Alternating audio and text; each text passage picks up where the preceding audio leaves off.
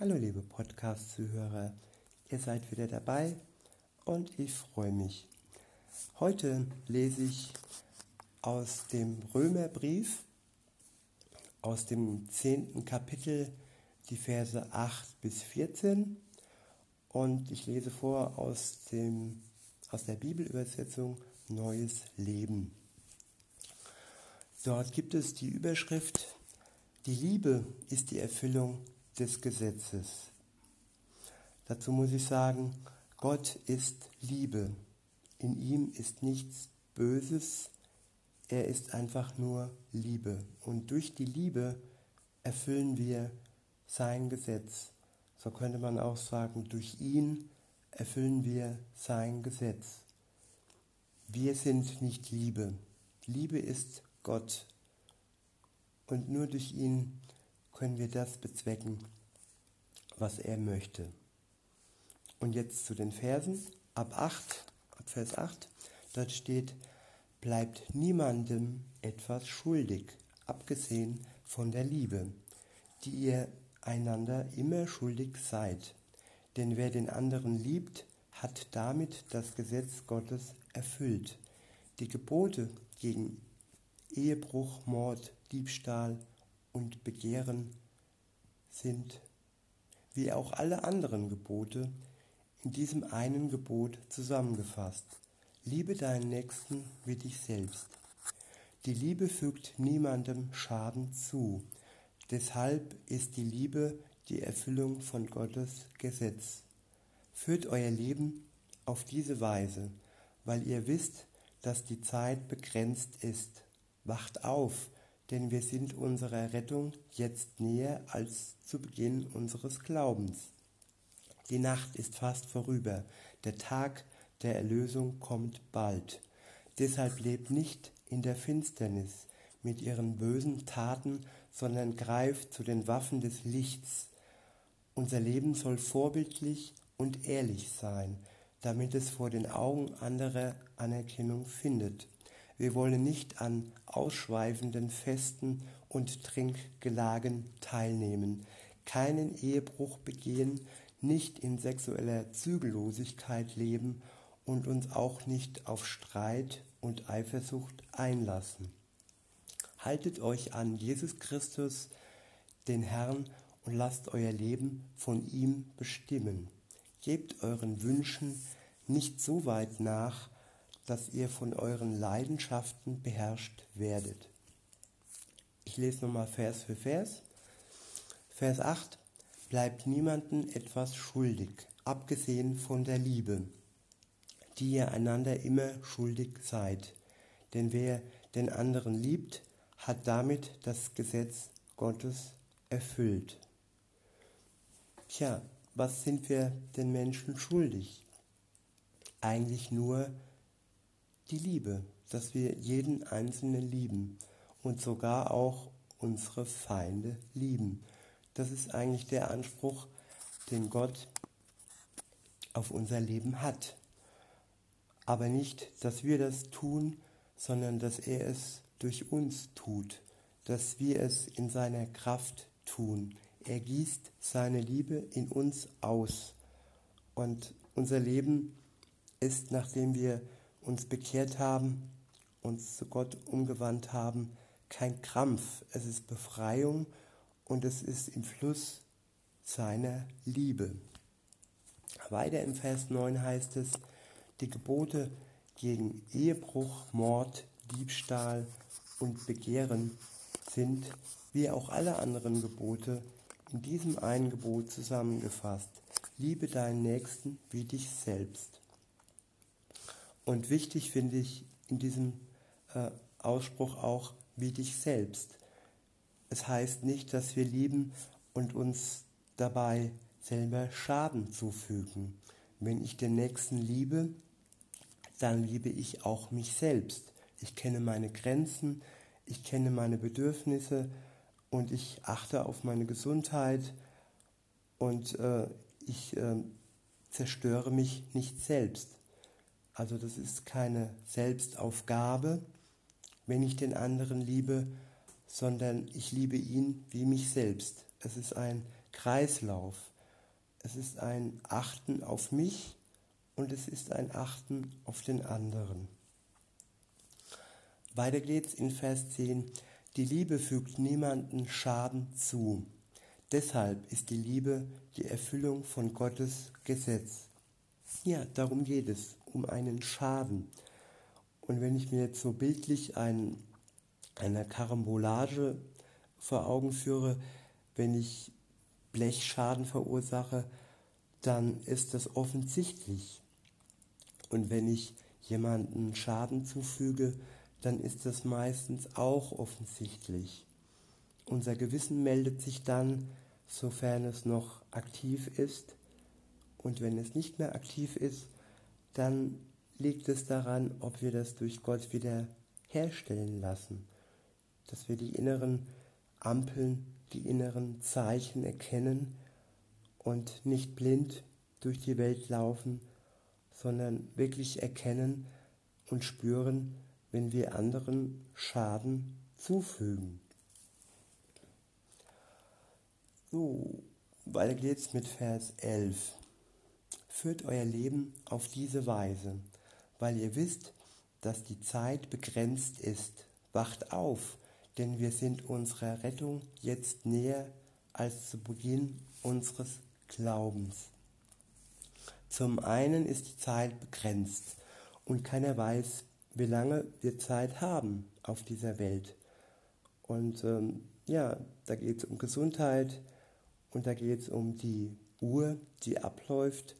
Da geht es darum, dass Gott weiß, wann unsere Zeit zu Ende ist und dass wir nicht wissen, wann unsere Zeit zu Ende ist.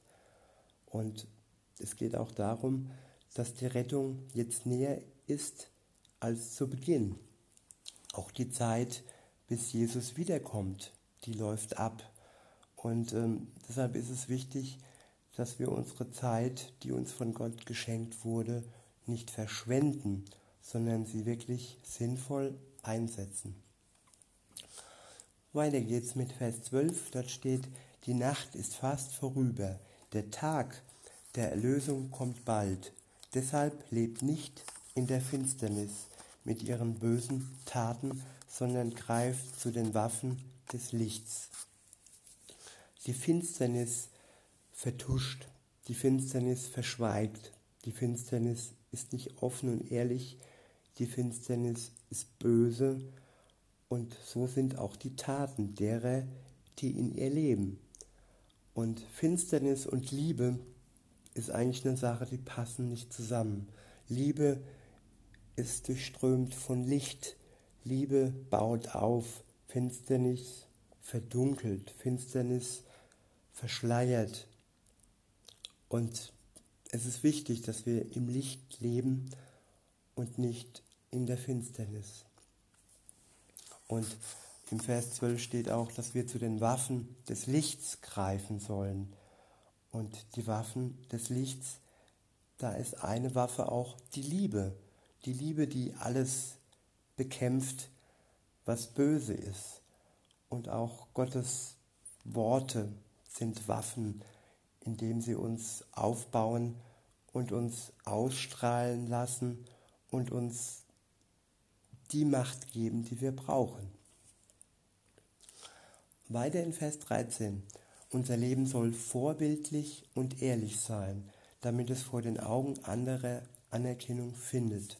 Wir wollen nicht an ausschweifenden Festen und Trinkgelagen teilnehmen, keinen Ehebruch begehen, nicht in sexueller Zügellosigkeit leben und uns auch nicht auf Streit und Eifersucht einlassen. Unser Leben soll vorbildlich sein. Und vor allem, wenn man Kinder hat, ist es ja wichtig. Aber auch unter Freunden, unter Partnern. Ich kann nichts erwarten, wenn ich selber nicht ein Vorbild bin. Und ich sollte auch ehrlich sein, zu meinen Fehlern stehen und nichts zu vertuschen. Das ist auch wieder Finsternis, wenn ich Fehler im Dunkeln stehen lasse und nicht ehrlich bin. Und nur dann finde ich wirklich Anerkennung vor anderen, wenn ich im Licht lebe und ehrlich bin. Und was, was heißt jetzt ausschweifende Feste und Trinkgelager? Gut, Jesus war auch in Festen unterwegs. Und das heißt jetzt nicht, dass wir fernbleiben sollen. Das heißt jetzt nicht, dass wir uns da aussondern. Das heißt nur, dass wir Grenzen, unsere Grenzen kennen, was wir vertragen und was auch gut für unseren Körper ist, weil zu viel Alkohol ist einfach schädlich. Man wird abhängig, man schädigt seine Leber und das ist eigentlich damit gemeint, dass man seine Grenzen kennt und in Maßen ist auch Alkohol nicht verwerflich. Und was aber verwerflich ist, das ist Ehebruch, dass ich einfach die Frau des anderen schätze und nicht in eine Ehe einbreche und das Glück eines anderen zerstöre dadurch. Ich kann zwar versuchen zu helfen, eine Ehe zu stärken, wenn ich sehe, dass da etwas schief läuft, aber eine Ehe zu brechen, das hilft niemandem eigentlich. Nicht eigentlich, sondern das hilft nicht. Und dann auch sexuelle Zügellosigkeit, wenn ich jetzt noch nicht verheiratet bin, hilft mir auch nichts. Wenn ich äh, zig unterschiedliche Sexualpartner habe und mir dann vielleicht auch eine Krankheit einhole und Sexualität ohne Liebe ist auch kein sinnvolles Unterfangen, sag ich mal, weil es es ist fast wie eine Droge, es ist fast wie Alkohol, es ist einfach nur so ein Kick und Sexualität und Liebe sollte man nicht trennen. Deshalb Zügellosigkeit ist da kein guter Weg. Und dann auch äh, ist genannt Streit und Eifersucht. Also ich denke mal mal in Maßen. Also das heißt auch Gott ist ein eifersüchtiger Gott. Und äh, wenn wir eifersüchtig sind, ohne dass es jetzt krankhaft wird, ist das jetzt auch nicht verwerflich. Und ähm, konstruktive Streits sind auch nicht verwerflich, dass man Dinge wirklich ausdiskutiert, dass man wirklich konstruktiv streitet aber wirklich auch das Ganze dann in einem guten Ende enden lässt und nicht in einer Streitsucht oder in Eifersucht. Das klingt ja schon in den Worten, dass da eine Sucht drin ist und Sucht ist eigentlich niemals gut. Und dann der letzte Vers 14, haltet euch an Jesus Christus, den Herrn, und lasst euer Leben von ihm bestimmen. Gebt euren Wünschen nicht so weit nach, dass ihr von euren Leidenschaften beherrscht werdet. Jesus ist unser Ziel, Jesus ist unser Weg und Jesus ist unser Leben. Das ist das Leben eines Christen, dass wir uns nach seinem Wort richten, nach seinem Vorbild richten und dass wir unsere Wünsche nicht so weit nachgeben, dass uns unsere Leidenschaften beherrschen. Auch hier wieder, Leidenschaften sind nicht grundsätzlich falsch. Falsch ist es, wenn wir beherrscht werden davon. In diesem Sinne wünsche ich euch noch einen schönen Tag und sage bis denne.